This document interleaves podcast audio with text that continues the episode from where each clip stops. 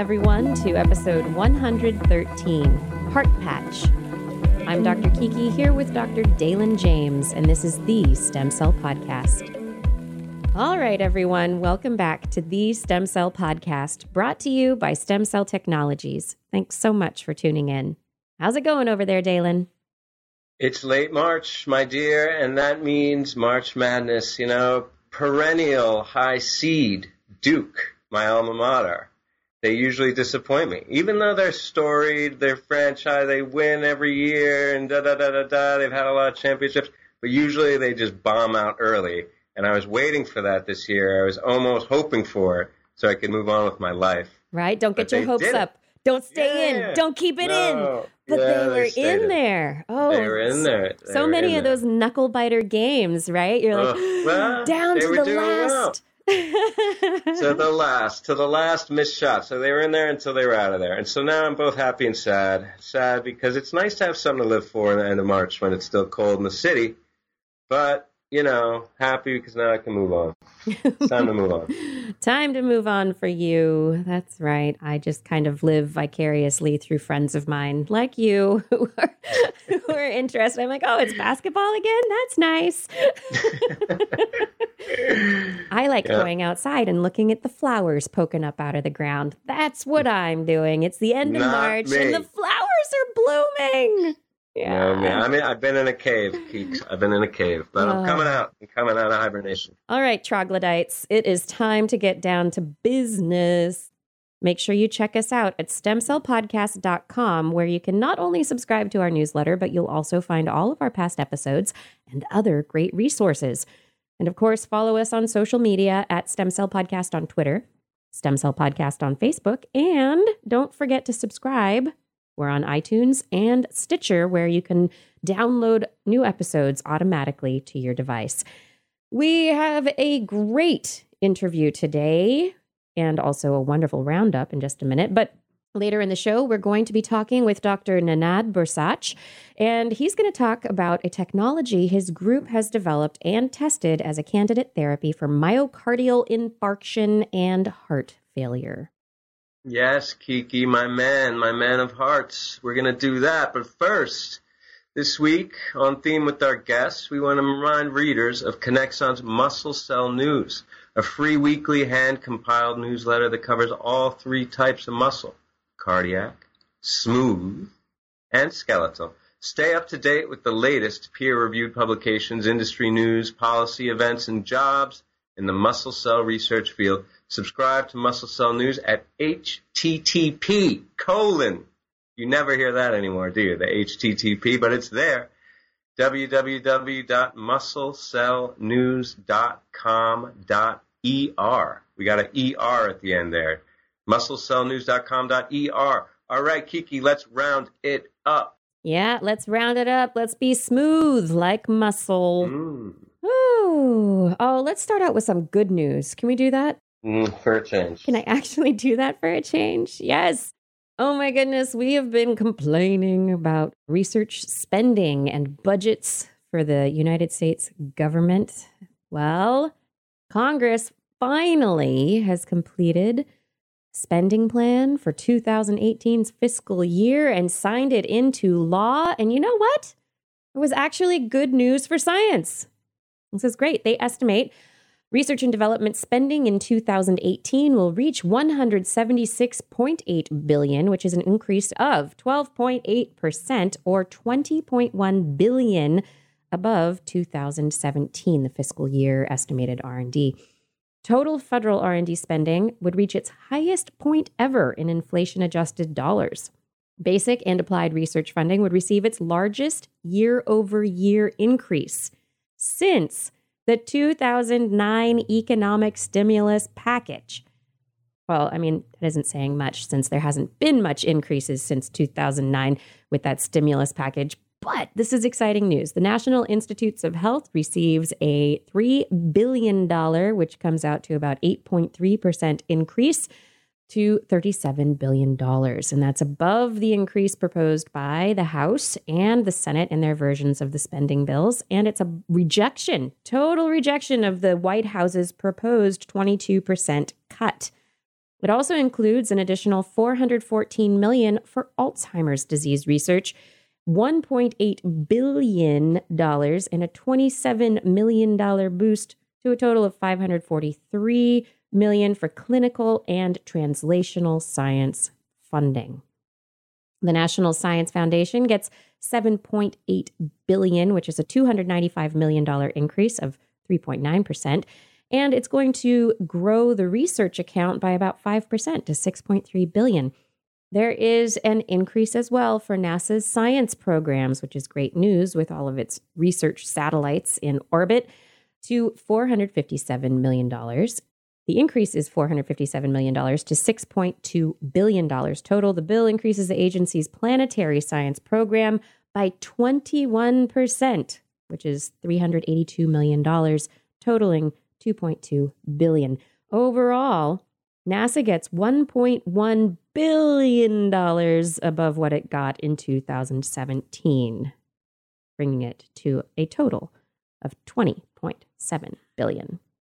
So science space science, health science. There's a lot of money being put in there. Congress did a good one. Yeah, weren't we all waiting to lose money and now we're getting more than ever? I'm confused, but I guess we just can't complain anymore. What are we going to complain about? I don't know. maybe we can stop complaining. I don't know. Yeah, no. We we'll, we'll find something. We we'll must always be observant always be watching out. But this is fantastic. And I don't know. I think Congress is afraid of all getting dementia and Alzheimer's disease. They're like, here, we're going to put some money in Alzheimer's disease because I got to remember things. And the men's. There's new news for the men's. This is very exciting news for all the women out there. The, I would say it's exciting for men too, Kiki. All right. Don't get ahead of yourself. Okay. We like to not have babies. this news, yes, this is for people who do not want to have babies or who would like to plan the moment in which they would like to have babies. So far, historically, since the what late 60s, 70s, hormonal contraception has been in the hands of women. Women have had a hormonal birth control pill enabling them to avoid monthly periods and pregnancy. But there's been a question for a long time why can't we create a hormonal birth control treatment for men? Why can't men be part of this process as well? Well, research has finally created a prototype pill that may fill this role. It's called DMAU, dimethandrolone undecanoate. And this is a candidate for a male birth control pill. In the trials, none of the 83 men who completed the treatment suffered any troubling symptoms that would be normally associated with a drop in testosterone, according to the reports by the researchers at the Endocrine Society's annual meeting on March 18th. So this hasn't been published yet, but just reported at a, a society meeting. However, they tested three different doses of this drug, which becomes an active compound called dimethandrolone in the body. And dimethandrolone is designed to avoid damage to the liver, which can happen when you have changes, dramatic changes in levels of testosterone. The three different doses were tested. Men on the highest dose experienced a dramatic fall in luteinizing hormone, follicle stimulating hormone, and testosterone from taking one pill a day, just like the female birth control pill. And these low levels of LH, FSH, and testosterone are known to prevent sperm development. Side effects very similar to the female pill, men gained a little bit of weight. And additionally, they saw a drop in their good high density cholesterol levels. Even though low testosterone can lead to loss of sexual drive and function, a very small number of men, only 8 out of the 83, reported having a lowered sex drive while on the pill. And tests indicated there was no effect on the liver, which is good news. So, this clinical trial shows no bad effects of the drug necessarily. So, the men all handled it well. And so now they're going to launch a three month clinical study to test sperm counts in the men that are taking the drug. And so then, if that's good, we'll test it for couples for contraception. So we're getting there. That low T thing is a little bit scary, though, when you say. Uh, not for me. I mean, oh, hey, maybe we'll find maybe low testosterone. Maybe a bonus. Maybe I don't know. Men will be less aggressive when they're on exactly. the pill. There I mean, go. what are the benefits Silver of low testosterone? Let's think about that. Yeah. Have you ever thought maybe low T would be a good thing? Well, I would say the idea that the guys didn't have any reported no reduced libido, or few did, would be encouraging. But I would say when the gloves are off, so to speak, that really ramps your libido up. These these guys are like, here, take this pill, and you don't have to worry about birth control. These guys are probably firing on all cylinders. so we're gonna have to have a double blind control here before I'm I'm ready to sign up for this low T. You know what I'm saying? I think the double blind control is something that will absolutely be necessary. I mean, you start out with these clinical trials just checking to see if there are negative adverse effects of the drugs, and it's not double blind controlled initially, but that should happen moving forward. I mean, it could be what if it's like placebo effect? I'm taking a pill to make me less virile. Of course, Yeah. I'm not going to feel good about my sexual prowess, you know. Yeah, it could be that, or it could be Maybe it's the low T. psychological. it's psychological. Be. Come on. It could be. You can have the low T. You need some low T, Kiki. Your T is way too high. I'm just too aggressive. That's right. You're too aggressive. You need to chill. All Chill right. out, Kiki. Oh, well, if people can handle this drug DMAU, what about bees and pesticides? How do they handle those pesticides? Low T. Not necessarily. No, a research study out March 22nd in Current Biology looked at how neonicotinoids, the pesticides that are used in crops that have been linked to negative effects on bee health, and they're trying to see how honeybees and bumblebees how their physiology and their metabolism interacts with neonicotinoids in order to eventually maybe design versions of these pesticides that are less harmful to the bees. And so, what they found in this research, looking at a specific type of neonic called thiacloprid, research scientists discovered that there are enzymes that honeybees and bumblebees make that allow them to break down the pesticide. And so the research scientists focused on these enzymes that are known as P450s. They metabolize toxic chemicals, breaking them down before they affect the bee nervous systems. They use drugs to inhibit groups of P450 enzymes. And the family they specifically looked at, called CYP9Q, when it was inhibited, that increased the sensitivity to the thiacloprid pesticide by about 170 times.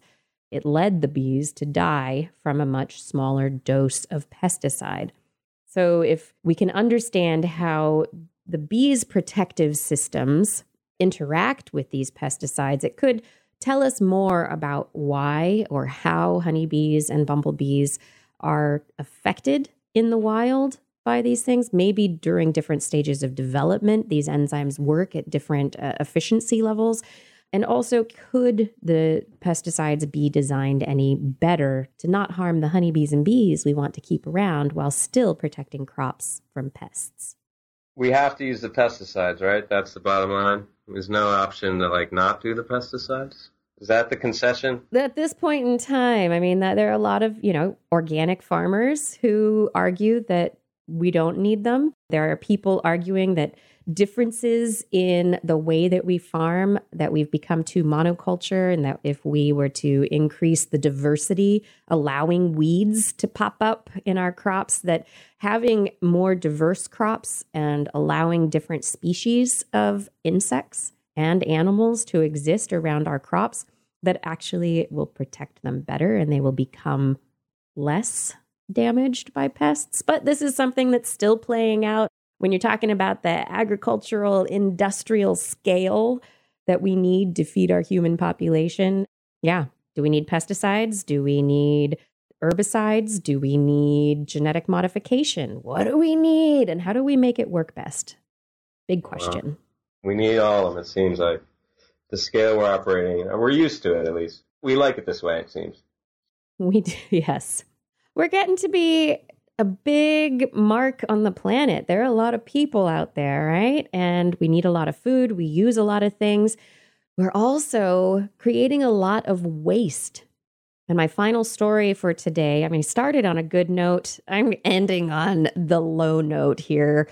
The Pacific Garbage Patch. Have you heard of the Pacific Garbage Patch, Daylon? Oh, I've heard. I uh, not the details. I don't think I want the details on this. Yeah. Oh, the gyre. Yes, there is a gyre, a place in the ocean, the Pacific Ocean, also the North and the South, actually, where plastic floating waste is accumulating, and it's been known to be this huge area and it contains largish pieces of plastic down to the microscopic microplastics that we think are going to be causing a lot of problems environmentally.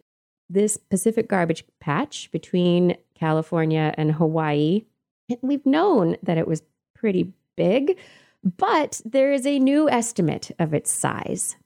And the scientists publishing in scientific reports on March 22nd estimate that at least 79,000 tons of material spread over 1.6 million square kilometers exists within this patch. It's equivalent to the mass of more than 6,500 school buses, and it is, according to this estimate, this is a pretty wide range, 4 to 16 times as heavy as past estimates. Much of the plastic in the patch comes from humans' activities in the ocean, so fishing and shipping. About half of this total mass is from discarded fishing nets. A lot of the litter contains durable plastics, polyethylene, polypropylene, which are designed to be able to survive in marine environments. So, like the bumpers on the sides of boats or bits of boats that have broken off. And to get this new size and mass estimate, Laurent Lebreton of the Ocean Cleanup, a nonprofit foundation in the Netherlands, and his colleagues, they trawled samples from the ocean surface. They also took aerial images and simulated particle pathways based on plastic sources and ocean circulation.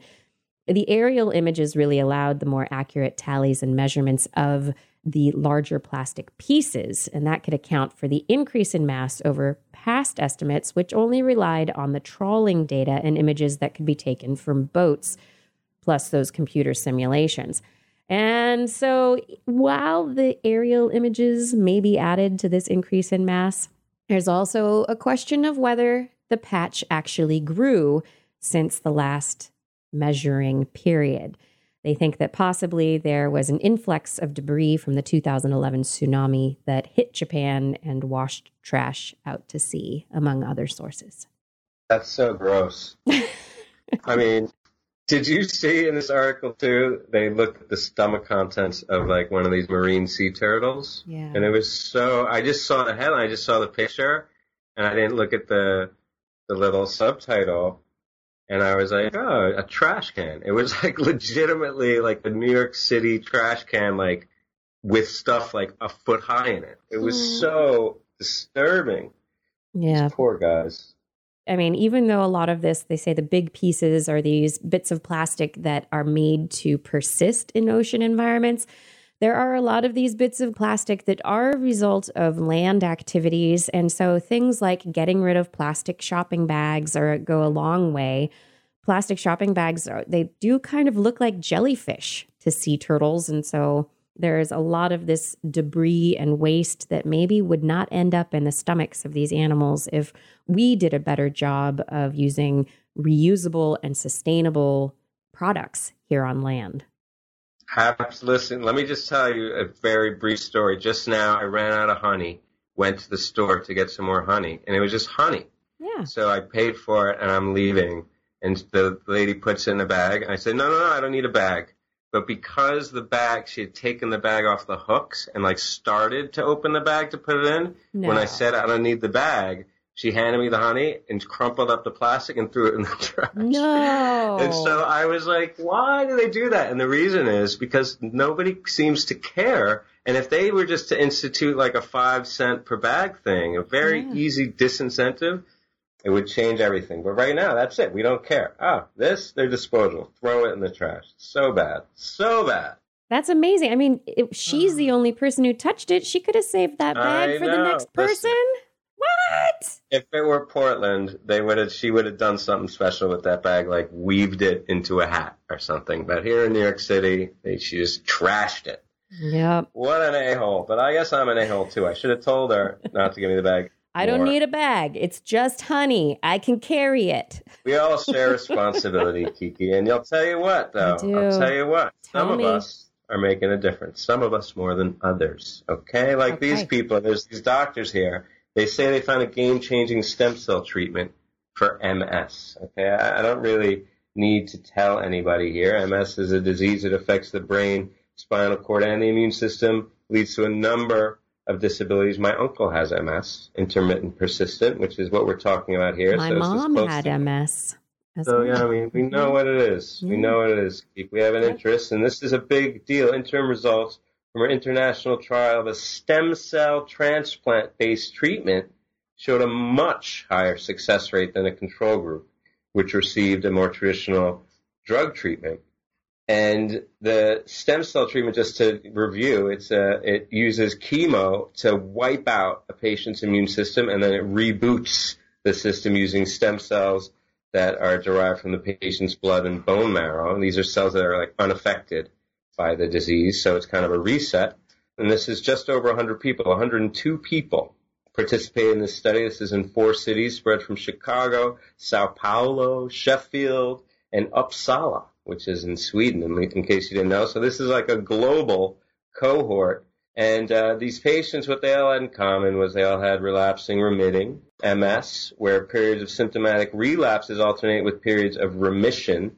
A year after this treatment, there was only one patient from the stem cell group who'd relapsed, and that's compared to how many? 39 people in the control group. So that's 52, by the way, in the stem cell group and 50 total patients in the control arm, and only one of the 52 relapsed versus 39 of the control drug treatment group. And this is a follow-up again three years later, and the stem cell group at this point had failed in three, up to three out of those 52 recipients, while the drug treatment had failed in 30 out of the 50. Bearing in mind, this drug treatment is continuous. So it was 39 in the first year. By the third year, I guess they'd gotten accustomed to treatment, and 30 had failed. But still, that's three versus 30. You know, this is a crazy result in the field. These results, though not published, they were released at the annual meeting of the European Society for Bone and Marrow Transplantation in Lisbon.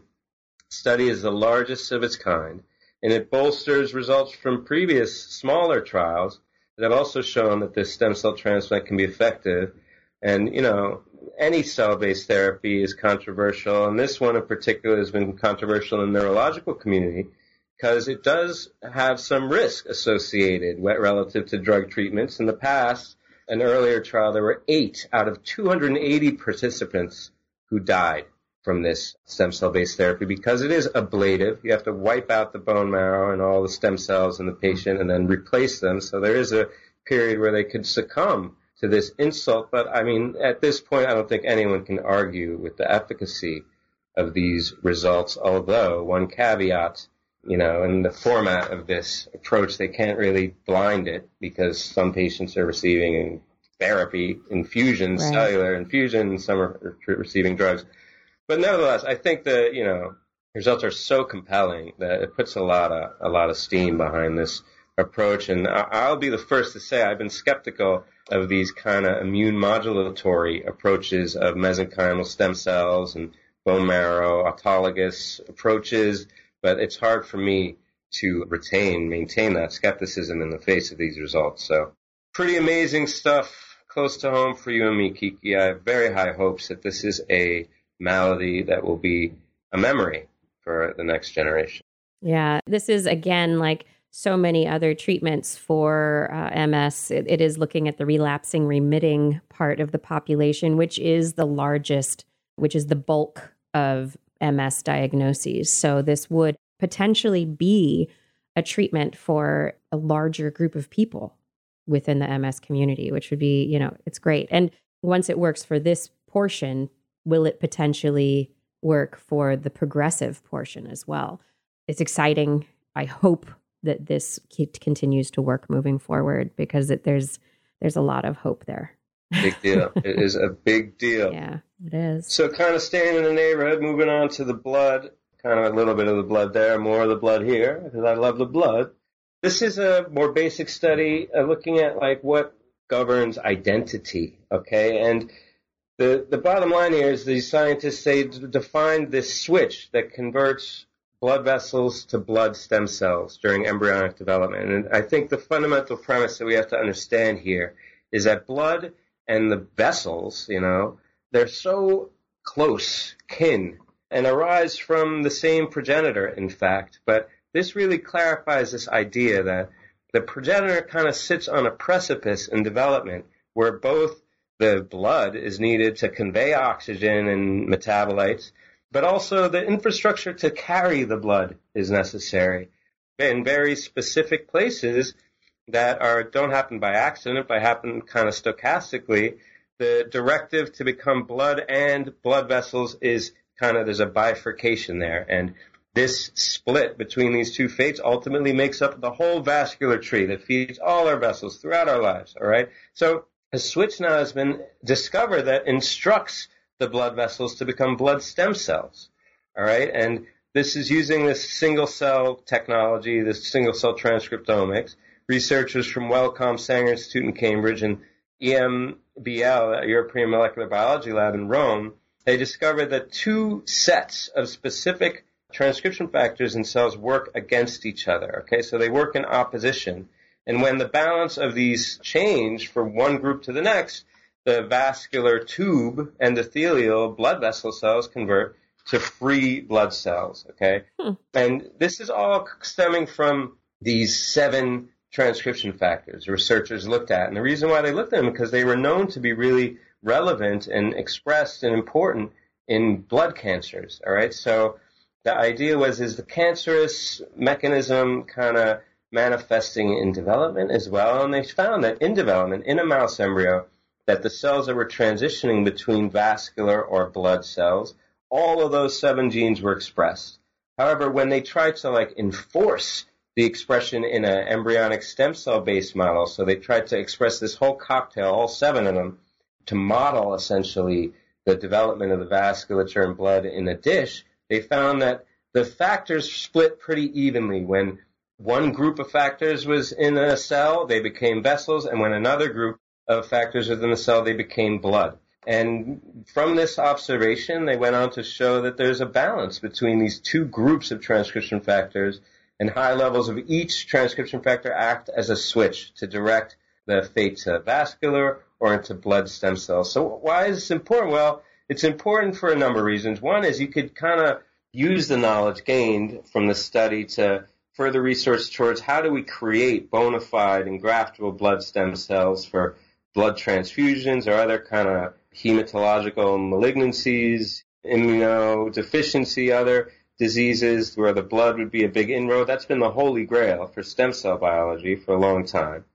And the other thing is, you know, this is kind of the same processes that are in play when you have cancer formation. So understanding how this cell fate change is directed by these transcription factors that are highly relevant in cancer can help us to understand how kind of hematological malignancy arises in the first place. How do these blood cancers, how are they born?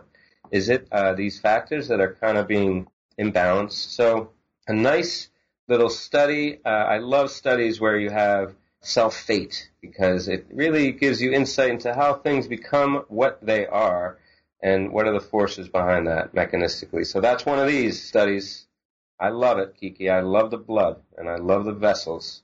Someday they'll figure it all out and you'll be like, ah, the blood. they yep, know it all. I'm going to be making smoothies out of blood on that day, Keeks. I'll tell you what.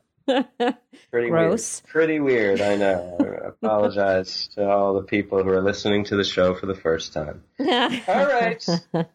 Moving on to the less weird, but the crazy, crazy brilliant. This is a case of a simple idea, but, you know, crystal in its elegance. This is using iPS cells as a vaccine for cancer. Okay, this is coming out of Joe Wu lab at Stanford. Wu strikes again. This is not usually what he does, usually in the heart, but uh, we're going to talk about the heart later. So let's talk about his other cell stem cell paper. This is where he used irradiated induced pluripotent stem cells as a kind of vaccine for cancer. And uh, the the idea is based on the fact that tumor cells, the, the tumor phenotype or surface phenotype, the antigens that tumor cells express are very similar to what embryonic stem cells express. And this is kind of, I guess, in keeping with this idea that that little baby that you mothers look at with such joy and fondness is kind of like a little tumor that grew inside your belly. Okay. I, always thought of it as a parasite, but yeah, tumorous. yes. yes. As if a parasite would be less discomforting. anyway, so, you know, the idea that they have the similar antigen profile says, okay, uh, Joe Wu and his group, this isn't just Joe Wu, he's a, he's a senior corresponding author, but there's actually a big group of guys. What they did, uh, guys and girls, big group of people, what they showed essentially is if they uh, took irradiated iPS cells, okay, so these are cells they're not going to grow on their own, but they'll get in there and they'll have that same tumor baby antigen profile. And then the, the body will be like, oh, well, there goes that. I need to get after that. And you'll get a kind of immune response to that, but also to any tumor that happens to be in your body as well. Okay. So they use this in three basic ways to show that it could prevent tumor growth in mouse models of breast, lung, and skin cancer. And the three basic ways they used it were these. One, they used it as a prophylaxis. So they injected the cells, the iPS cells irradiated to vaccinate the animal, and then they showed that the animal would not let tumor establish as easily or at all. They also used it as an adjuvant. So they took a mouse that had a tumor already, and they resected the tumor, um, highly metastatic tumors in these cases, and inoculated the mouse with the vaccine and then resected the tumor showed that it wouldn't grow back as easily or at all. And even using this adoptive way, which is that they inoculated one animal, generated the immune response to the tumor antigen type in that animal, and then they transferred the stem cells, the lymphoid and all hematopoietic stem cells from that animal into an animal that already had a tumor. Wow. And it showed that that immune mobilization across two mice was able to then suppress tumor growth. So this is not only a good like prophylaxis and adjuvant approach for people with his, uh, you know, with tumors, but also it can help to shrink tumors. This is a major, major deal. It's so simple. You inject people with, you know, iPS cells, maybe even iPS cells derived from the tumor, irradiate it so it's not going to hurt the patient, use it as a vaccine, boom. You can mobilize the system against a malignancy.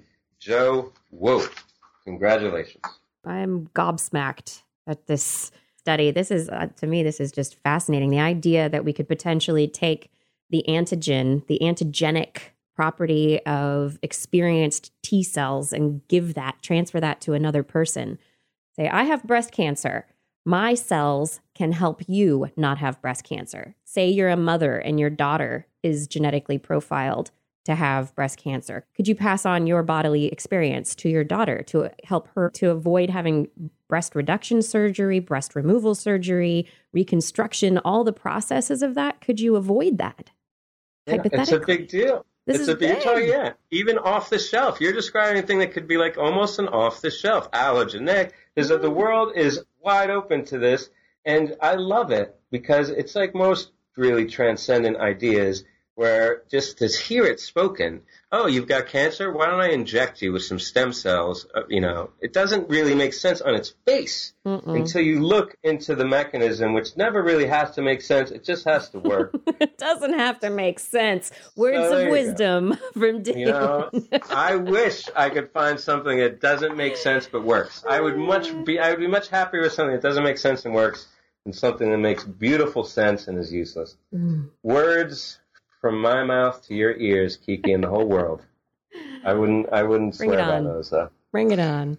All right. Well, I'm going to bring you into the into the close here with a vision. All right. We're all in our hyperbaric chambers with hydrogen sulfide pumping through, drinking a beautiful glass of red wine in perpetuity, living forever. That's the picture they're painting nowadays with this new study that came out of Cell. This is a lab, David Sinclair and Leonard Guarente. This is a Cell article from the last week.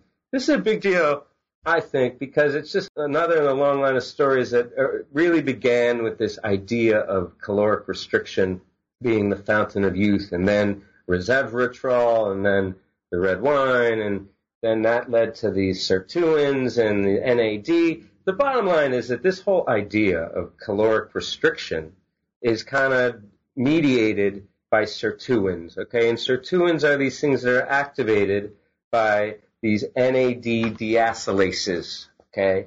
Or it's an NAD deacylase, which is dependent on NAD. Which, if you've ever taken physiology, You've got the yes. you've got the cell NAD, metabolism, NAD, right? It's in there, right? It's in there. NADs are every everyone's talking about ATP, ADP. NAD is the shiz, my man. That's right. Anyways, so the NAD plays a large part, and mechanistically, it's been shown to underlie this caloric restriction life extension effect. All right? Mhm. So now we're in an, another kind of model system where the same group they've been looking at you know age related muscle generation. Okay, so you know it's a common thing as you get old. There's a decline in capillary density and blood flow. And that's a major cause, a major cause of morbidity and also mortality. You know, the blood vessels are important for all organ function and diabetes and all these other degenerative diseases, they undermine blood vessel function, but also the vessels just get old. All right. And exercise is currently the best way to delay the effects of aging in the microvasculature by promoting neovascularization. But people understand why, you know, tissues become desensitized to exercise with age. So this group, what they looked at is in skeletal muscle for this reason, because it's prone to degeneration. It happens with age. It's really based on this lack of neovascularization. And so the mechanism there has been shown increased muscle apoptosis of the endothelial cells, decreased neovascularization, blood vessel loss. This is reduced muscle mass or sarcopenia and a decline in strength and endurance. These are all things that can be easily measured in a mouse model. And so what the group did here is they pretty much connected the dots and showed that the same mechanism that underlies this sirtuin mediated, resveratrol mediated, caloric restriction mediated extension of life and improved function, they show that this is in play also in the blood vessels, in muscles. So if you kind of override that degeneration by treating the mice with these NAD boosters, a good example is nicotinamide mononucleotide, you improve the blood flow, increase the endurance in elderly mice, and you promote an increased capillary density in the muscles, and you can augment the exercise tolerance, and also add to that, you can make this effect even more potent by increasing levels of hydrogen mm-hmm. sulfide, mm-hmm. which is also a mimetic of this caloric restriction. And it also does this, the hydrogen sulfide, by increasing endothelial NAD levels. So I, I think it's a nice another piece of the puzzle for this, you know, fountain of youth idea. I think my takeaway is that the caloric restriction mediates its effect by numerous mechanisms that operate maybe in different organ systems in Yeah. different ways. But I'm glad to see that blood vessels and you know muscles are a big part of this because another study that recently came out, I don't know if you talked about that. Did you see about this guy who's they put him on this intense cycling regimen in his like 80s and 90s, and this guy is like jacked and he's like so robust and he's he's gonna live. You know, his health is much better as a point. So I think exercise, you know, diet, it really pu- pulls it all together under this mechanistic umbrella of you know the shortcut to which is red wine. So I'm psyched about it. lots and lots and lots and lots of red wine. yes, lots But- and lots, perhaps then- a bit much. Yeah, but then unfortunately, you know, you have the side effects of alcohol, which is bad for your liver. So then we need the Mm. synthetic bioengineers to give us a new liver. Yes, I think that the balance here is really what's interesting and important. A limited number of people really want to go on caloric restriction to have these benefits in their lives. You know, maybe more people are able to get out and exercise if it's like going for a walk or doing something, not doing the crazy cycling regime, but just basic daily get your heart rate up and move just a little bit. People can do that. But the caloric restriction part, if we can find out what's happening at a molecular, enzymatic, metabolic level. I mean, that's the kind of thing that we can potentially give you a pill for. you know, mm-hmm. someday. I mean, uh, maybe as I get older, I'll just be eating very little and drinking all the red wine and it won't matter anyway. But well, Kiki, I if I know you in your old age, you'll be on the bike. You may, you'll have a little bit of wine, not too much, and you'll maybe maybe have that hydrogen sulfide hyperbaric chamber. But right. I'm not worried about you. Hmm. You're gonna have a long time with the health that you're in. I think you're right about the balance. That's the key. Balance. You know, a pill is one thing, but you know, exercise.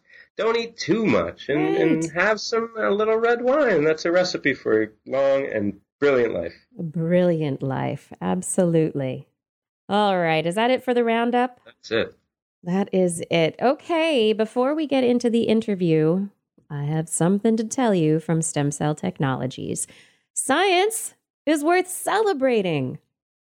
I think so. I celebrate it all the time. Breakthroughs and discoveries can change the world, and it is scientists like you, like you, Daylon, like you among our listeners, who can make this happen. To celebrate science, Stem Cell Technologies is featuring some of the scientists who have inspired and motivated them. If you're curious about who they are and what's so inspirational about their research, visit www.stemcell.com slash scientists helping scientists. All right, on to our interview. Our guest today is Dr. Nenad Bursac. Dr. Bursac is a professor of biomedical engineering at Daylon's alma mater, Duke University. Dr. Bursac's research focuses on applications of stem cells and tissue engineering methodologies in experimental in vitro studies and cell and tissue replacement therapies.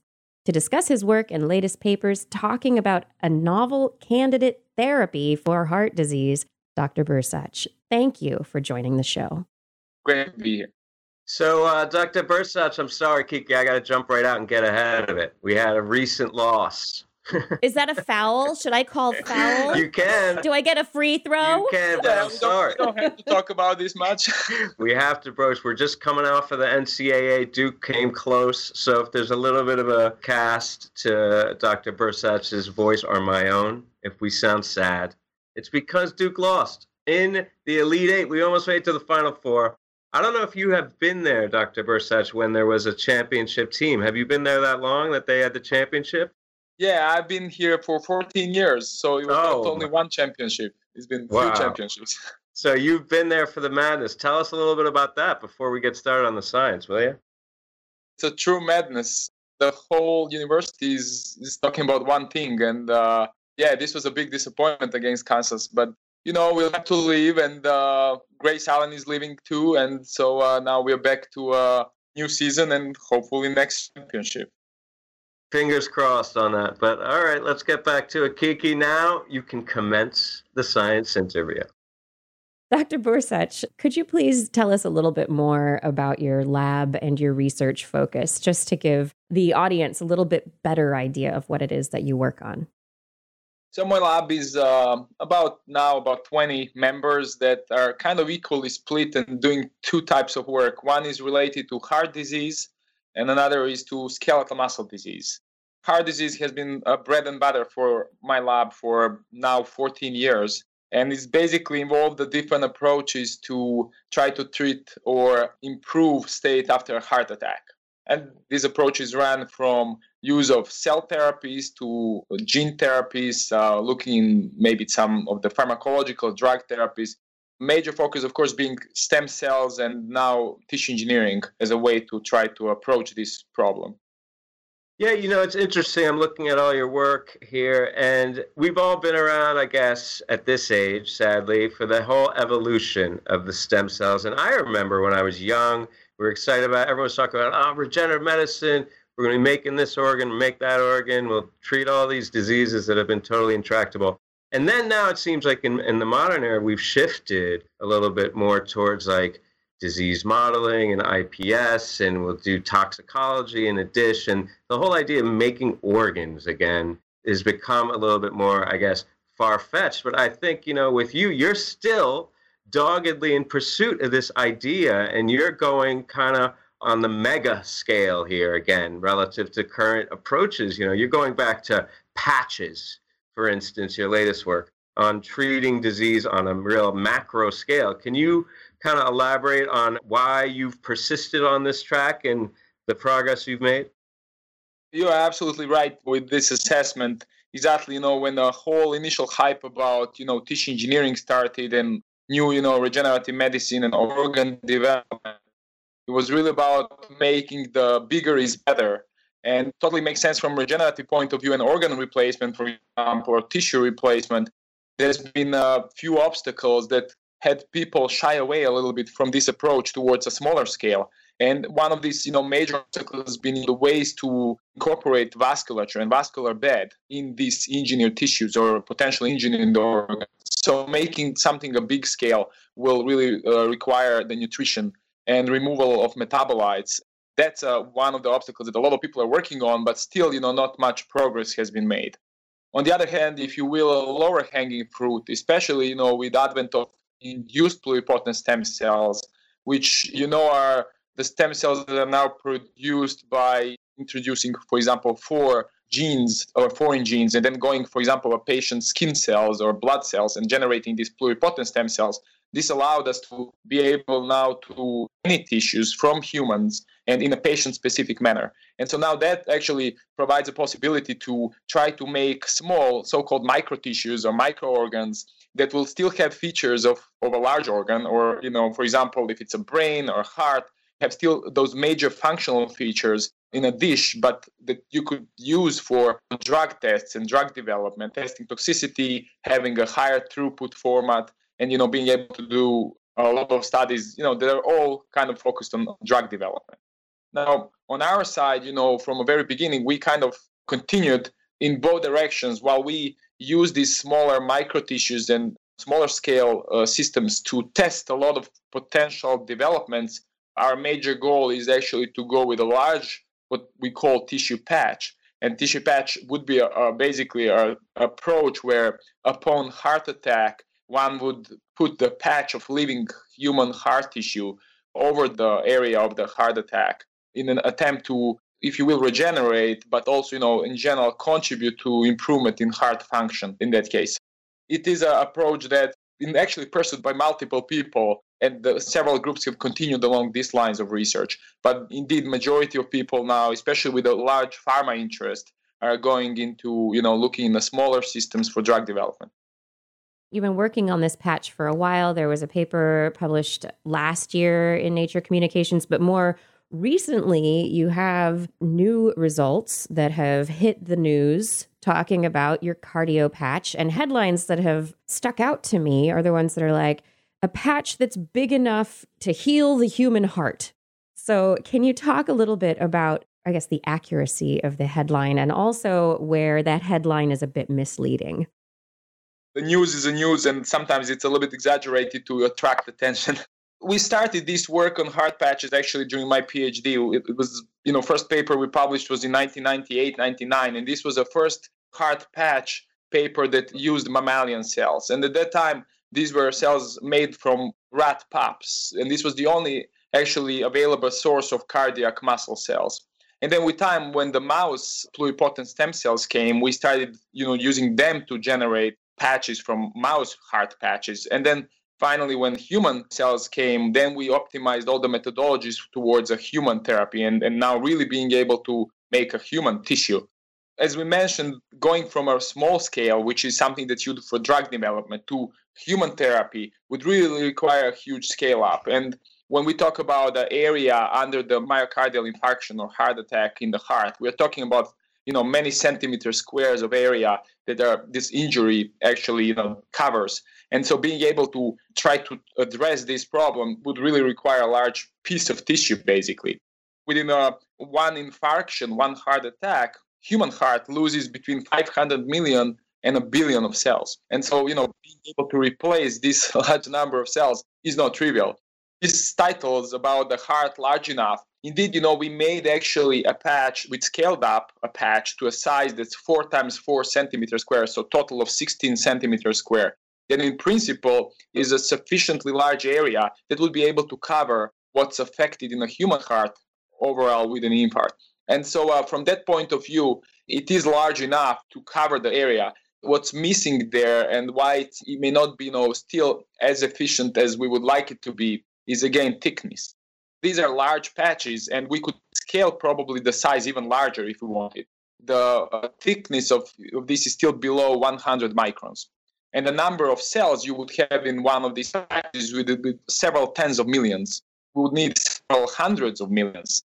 In principle, this is a large patch in terms of area. It's not large time a patch in terms of thickness. The issue being again, you know, coming back to the same thing that I mentioned initially, how to vascularize and nutrition a thicker piece of tissue. And so this has always been an issue, and, and, this is basically what's precluding us to be able to make now, you know, something that's a millimeter or a centimeter thick. We can stack multiple layers, which is what we do in some of our surgeries. So having, you know, this thin patch, but implanting three instead of one, that number of cells is still less, significantly smaller than what we one what the person would lose during the or after the infarction. I mean, I just want to take a step back because, you know, the heart's a major problem. And the disease process is really kind of unique relative to other organs in the nature of the recovery, the so, so-called wound healing response in the heart following a myocardial infarction is this kind of massive insult from the lack of oxygen and then the scar. The scar formation seems to be the real problem with recovery. The heart will never recover, it'll just carry that dead weight of the scar tissue with it. Is this a way that you can, you know, kind of, I guess, irrigate the scar and then replace the scar with a graft of this patch that's healthy that then can propagate function? In other words, is this for people with existing heart disease or heart failure due to a myocardial infarction heart attack? Or is this something that you would patch on right when you come in with a heart attack, you know, like kind of like you administer a yeah. stent.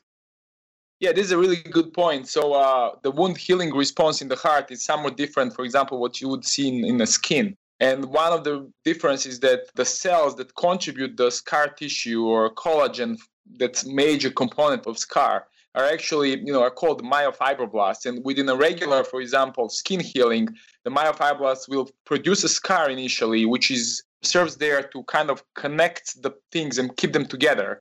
And myofibroblasts in the heart, this will actually jump in to plug the hole almost or, or prevent from heart from bursting after the heart attack and you know basically use a scar as a way to confine the heart and hold it in a place and so there is a really initially a useful functional role for the scar in the heart as the same as in the skin. But in the skin, with time, these myofibroblasts will die off and regress, and scar itself would really decrease in size and eventually depending of course on the age of a size and the site in the skin you may end up with almost scarless healing in the heart on the other hand the myofibroblasts persist in the site of an injury and the collagen and the scar persist with time. And this remodeling process in the heart you know takes within a month and then several months to really get into what we call a chronic scar. A chronic scar would be as you said a large collagen rich tissue that's basically you know staying where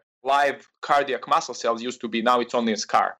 This therapy you know would at least for now it's not envisioned as a way to try to remove the scar. Removing the scar would be very risky for a patient. And as i mentioned a scar there does have a role in, you know, basically, as I said, plugging the hole, trying preventing the heart from really bursting there. The way how we would envision this therapy and how it's been done also in, you know, in large animal and small animal models would be just patching on the outer surface of the heart over the scar and being able hopefully to connect this patch functionally with the surrounding living muscle tissue such that they could work together and basically shunting over the scar. That's a current approach I believe that it would be quite risky to try to really remove the scar. Now, there are ways to potentially reduce the scar size. This has been also one of the big things, and, and you know that people have been trying in a lot of fields so far, quite unsuccessful. There are also ways to intervene with the remodeling process. If you go into the therapy relatively early, you may end up in you know resulting in a smaller scar and more living tissue that would be like a combination therapy where you would try to affect the remodeling process earlier on and put a patch if you can, you know, to prevent going into these last stages of very large scar, failing heart, when it's really difficult to go back from that stage, you know, back to something that's more healthy. Yeah, it seems as though the uh, even putting the patch over a scar area, the scar is still going to be there. So you might, even though you're improving and increasing conductivity through the heart and the connectivity of the muscle cells, but you're not going to increase the flexibility or the cardiac volume in that case without reducing the scar. So it's a good point. So basically, you know, uh, the when you add a layer, say, of a muscle over the scar, you have uh, something that would couple or connect surrounding heart muscle cells. So it would play as a something that would improve electrical conduction of the heart if that patch can connect to the rest of the heart. So that's another question. Now, in terms of how much of a function, muscle uh, contracting function you can help of a heart, really depends on how thick and how much muscle you add the more muscle you add, of course, the more you will be able to help the heart. The less you add, the less of the improvement. But this is really improvement that I'm talking about is a direct improvement that this muscle, the, this piece of tissue that we would add, would directly work together with the recipient heart. However, there are also possibility, and it's been shown also in small and large animal studies, of a paracrine action. So the secreted factors from cells that are going and then helping survival, formation of new blood vessels, preventing death and maybe engaging some of the endogenous regenerative programs inside the heart to work. So there is a two ways to help the heart with a patch. One is direct way, which we all want to happen, which is electrically coupling with the rest of the heart and working together in synchronized fashion to help directly mechanical function. And another is secreting a super factors in the localized fashion there in the scar area where things are the most critical and then helping right there through these soluble factors. You're saying you have this combined effect, right? You have the mechanical as well as the paracrine support. Is that would that be like engineered factors? You would make the cells express, or they would be expressing what like they normally express, or progenitor cells normally express within the heart. Surely, yes. So, uh, you know, so far people have shown that actually, even without really trying to genetically alter the cells, just factors that cells secrete, soluble factors, as well as these micro or actually nanovesicles called exosomes, some of the factors that are secreted by the cells themselves, and they even on their own, without any genetic manipulations of cells, they've been shown to be beneficial to the heart. Of course, you can try to engineer something on top of that, using cells to serve as a, as a secreting factory of some secreted factors, as a factory, as a producer. But in, in general, that may not be necessary. What's the longevity of these grafts? Have you done in like a syngeneic model to see if you were to take an iPS cell from a patient, for instance, and graft it? Is there any reason why it wouldn't stay there for indefinitely, a patch? Yes, exactly. So that's a good question. So when we implant the, these patches in um, immunocompromised animals, those that can take cells from one species to another, we went up to a two months, you know, and so no change in the graft size. Some other people have gone up to six months and longer, and again saw a really good engraftment and survival, and basically no loss of cells. One of the largest issues is that actually heart cells are non-renewing and they stay there. And you know, when we if person dies at, at age of 80, more than 60, 70% of their cells are actually the same heart cells that they got born with. So heart cells can stay a century without need for renewal because there is no really stem cells that are helping heart renewal. And as I said, you know, while in this case that actually would be good because would suggest that the patches would could last a lifelong when implanted. At the same time, that means you know that's been an issue because there's not a good stem cell or progenitor cell to help regenerate heart from inside. But yeah, there is a potential for the patch to stay lifelong based on the known uh, uh, longevity of cardiac muscle cells in our bodies in your paper from last year in Nature Communications, you mentioned that there's a separating layer, there's a non cardiac layer that separates these patches, these grafts from the host cardiac muscle cells. And so it keeps them from being able to functionally couple. Do you have any understanding of what's going on there? Yeah, so that's been shown in, you know, in multiple studies, and we've seen it in our study too. Once the patch is implanted over the heart, there is a formation of uh, you know few cell layer thick almost an insulator between the patch and the host or recipient heart the only thing we know about this layer is that these are not muscle cells It's really not sure where they originate from, but likely they're originating from the host, so from the recipient rather than from the patch itself. Those cells actually represent a barrier for uh, you know seamless electrical coupling that we would like to see between the patch and the heart. So there are ways to try to go about this problem, and this is something that we've been actively working on. And you know, but it's definitely one of the reasons why so far the patch therapy really the most of success with it, and even in large animals, has been shown to happen through this paracrine action rather than direct coupling. That's one of the two major obstacles that I've seen with the patch therapy. One is making a thicker patch, as I mentioned. The second is making a patch electrically couple, integrate with the host heart. So, you know, everyone is obsessed with the heart, of course. It's a major killer. But you also work with other muscle types. Can you tell us anything about like what you're doing in other fields? I know you were making skeletal muscle bundles from iPS cells. Is there something other than heart disease where regenerative approaches and cell-based approaches could be a major boon, another disease type that you could or you're focused on right now? Yeah, so we are working on a skeletal muscle, and skeletal muscle uh, disease is actually, you know, unlike a heart, which is a localized small organ.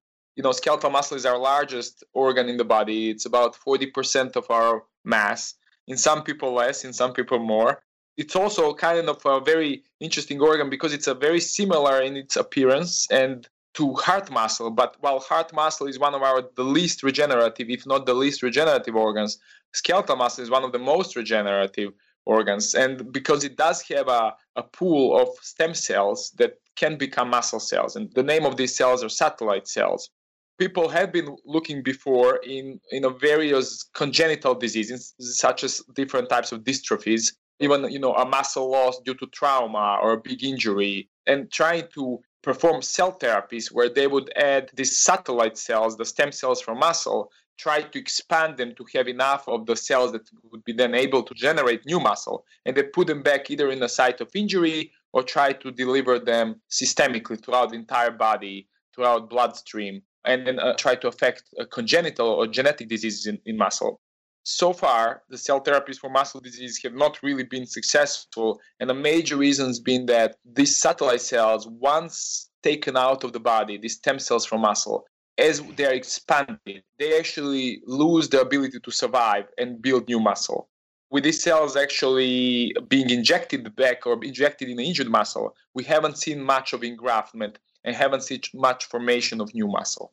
For the genetic diseases where all muscles are affected, it's not easy to perform a systemic approach where you would inject cells and, and hope that they would home to all muscles in the body.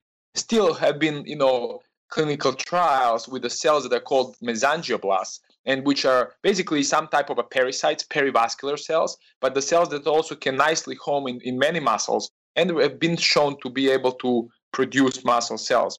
Unfortunately, this all worked on smaller and somewhat medium sized animals. When we've done clinical trials, by the sheer number of cells that were needed for this, it required a lot of expansion of the cells out you know in the dishes. And this expansion actually inhibits the muscle forming potential of these cells. So at the end when these cells were back injected in humans we didn't see much effect so for now the common dogma about cell therapies in muscle is that cell therapies could potentially be used to treat local muscle loss and or be targeted to specific muscles our lab has been you know looking in tissue engineering as a way to generate functional muscle in a dish. And then for two potential purposes here, though, the major purpose is actually drug development and development of new therapies.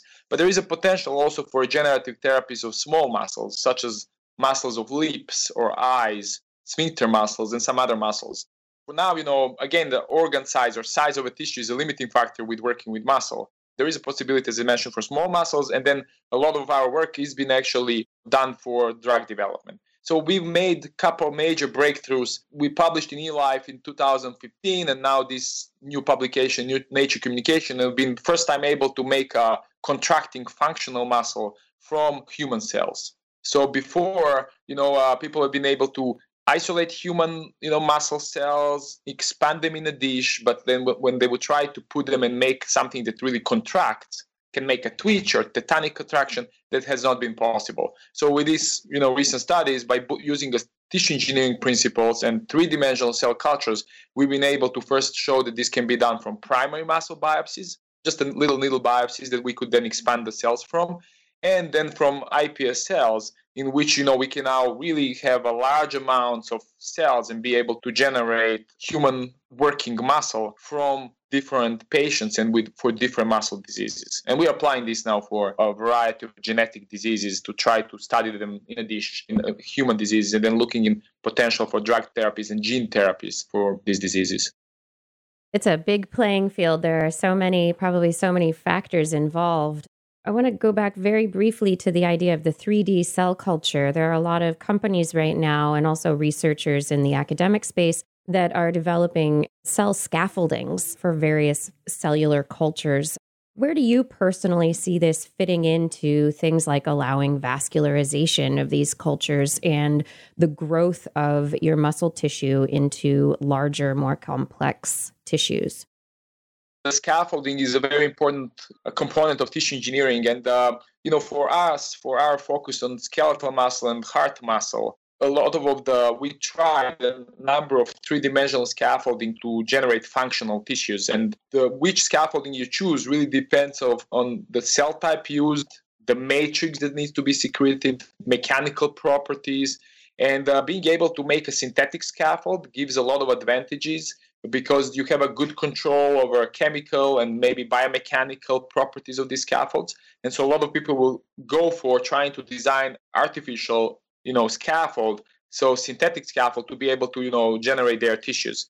For muscle and for heart, we've tried a lot of these scaffolds, and it turns out that really the naturally derived matrices or gels, such as collagen or fibrin, which is the main component of our blood clots, are turn out to be the best scaffolds for three-dimensional culture of, of muscle cells and heart cells, and for the reason that they have the largest number of cell attachment sites. So the cells within this three-dimensional environment can really attach to multiple sites and then spread and connect. And you know, muscle and heart are both very cellular tissues with high cell densities, and being able to spread and connect and make a very dense tissue is crucial for their function. So for us, natural scaffolds work the best natural scaffolds have a drawback that there is a lot to lot variability. So each time you try buy a new lot of a you know that matrix you need to readapt a little bit you know your culture procedure to get again to the same functioning tissue the other tissues, such as, for example, cartilage or bone or uh, liver or, or, others, can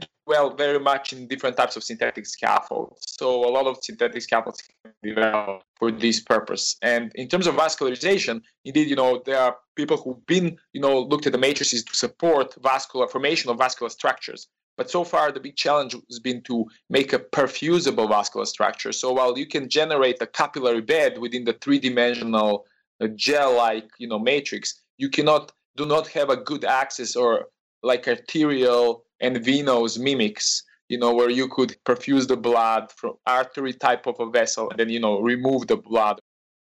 Just to close here i know you're uh, very well funded in numerous projects by uh, the nih but is there anything in your research uh, repertoire there that you see moving into human trials sooner rather than later? Well, you know, the patch therapy is something that we've been now testing in large animal models, such as, you know, pigs that undergo uh, myocardial infarction. We are closer than we've ever been, but I don't know if I would call it close. I mean, people ask that question all the time, and I don't want to give a, a false hope or, you know, uh, I don't want to be too conservative, but I would say probably several years to maybe uh, 10 years of, you know, before we really are ready, I would say, to try this in humans to try it with a therapy that would really be using the full potential of an engineered patch. As a matter of fact, you know, there are already clinical trials with engineered patch France with using the patch as a paracrine factory. So not with cells that are not really becoming functional heart muscle cells, but are some type of a progenitor cell that has a rich repertoire and secreted factors. There have been few of these trials in several patients. They've shown to be safe. And so there is a path out there to get into clinical trials. We are really shooting for being able to fully utilize the patch. And as I mentioned, there are a couple obstacles that we need to overcome before that happens. I think the way you're working on it, those obstacles, you'll just jump right over them. Smooth sailing. I wish you're right. Yes. we'll get right through it. So, this has just been fascinating hearing about your work. And I do wish you all the best in your future research. And I can't wait to hear about this multi layered, getting way, way past that 100 micron thickness. Let's get into some thick muscle tissue. I can't wait to hear about that development soon. Thank you very much. Thank you for joining us today. All right, my man from Duke, fellow alumnus, crying. I could see the tears streaked all over his face from that loss. Oh my God, it was hard. Like I said at the open, I'll tell you what, Dr. Bursac, he's already moving on. He's probably getting to make some little muscle patch graft onto some of the Duke freshmen's arms so that they could make that shot that Grayson missed. oh, on, Grayson. but he got it in, and the very last shot he made it sunk right in the through the basket. So even though he missed three pointers, it was bad. Last shot went in. Last shot of his collegiate basketball career was worth something. Yeah, well, that doesn't mean much to me, Kiki. All right. I'm glad that you're. I'm glad you Oh, and Grayson right. are pleased with the outcome. I'm pleased with great. I, I'm like, go, Grayson. That's right. I don't know. Get out of here. Let all these freshmen upstarts come on in. Those young freshman basketball players that are towering at seven, whatever. I think they've all had muscle grafts. For sure. I mean, you got it nowadays. If you want to compete, you got to graft. Well, I mean, there's that, but maybe next year we'll come with some more enhanced individuals uh, with the help of Dr. Bursac. Maybe not next year if, if I know what a careful science he is, but he said it. What did he say? Uh, several years. And I like that several, prediction. several years. It wasn't the five to 10 years, although he did say at least a decade. He was, Several. yeah, several years for this technology to really bear out and to be useful. But I, I thought it was interesting. He said that clinical trials are already underway investigating the paracrine action of patches Mhm. like these. And so Mhm. that is going to lay the groundwork for the next steps to come. And that, I don't that, that, it's really exciting. Yes, like he said, a path. It's a path to clinical application, and that's the key. There is a kind of a, a template there. Yes, it is. But we usually follow a template, right? We have our show, we start it out, do the stories, the roundup, we have our interview, and then we get to this part of the show where we close the show with our rant.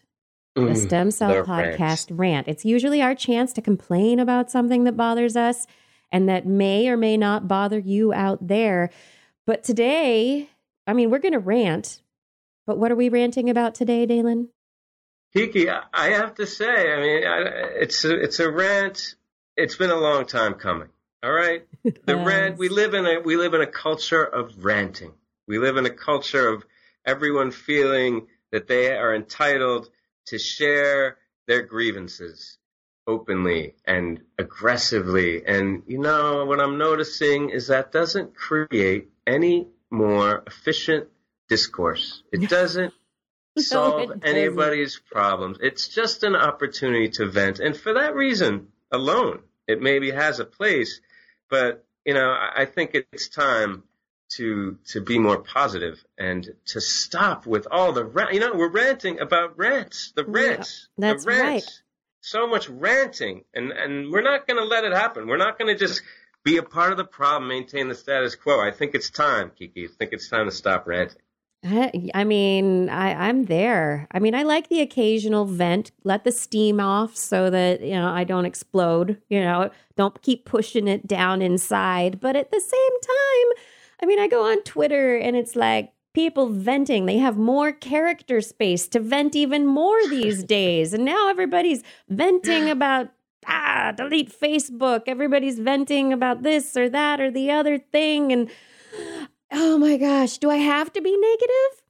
Can No. we I mean, what, 2 years now or so? I've Yeah. I've been I've been negative with you. I've I've Oh, I've, I'm sorry. Had to try and dig deep on this part of the show. show after show after show. I'm so sorry. I'm so sorry, Kiki. I really brought you down. I really. I mean, you're still pretty uni- uniquely positive. I, I, I would say, you know, borderline sunshine. But uh, not super sunshine. That's right. I brought you I down. like being borderline. That's good. Borderline. A few clouds. So I don't know. Can we stop the rant? I mean, can we do that? I think it, it, we can leave it up to the audience. I'm done with the ranting. I don't want to be like President Trump. I don't want to be like any of these. I I didn't know how ubiquitous the rant was, and I'm sick of being such a group ranter. I'm ready to be positive. We're going to come up with something else, but we're gonna yeah. we're gonna create new formats here that are positive, and they're going to give us insight into what we can do, not what we can complain about. What do you yeah, think? Yeah, I think I think this is great, but yeah, let's hear from everybody. If you really think we should keep the rant, you need to let us know. So you can tweet to us at Stem Cell Podcast or email info at stemcellpodcast.com. Let us know should we keep the rant? Because if we do not hear a huge ranting outcry from you, it's gone. Gone gone because we can fill this time with something better. Let's be positive, people. Yeah. Yeah. Let's think of something else. And if you have ideas about what we should use this time in the show for, you can let us know about that also. But on that note, we're going to close this episode, conclude our episode 113 of the Stem Cell Podcast be sure to tune in for the next episode, 114, that will not have a rant unless you tell us to keep it. Thank you so much, everyone. Thanks, Daylon. Thank you, Kiki. Positive. Keep it positive.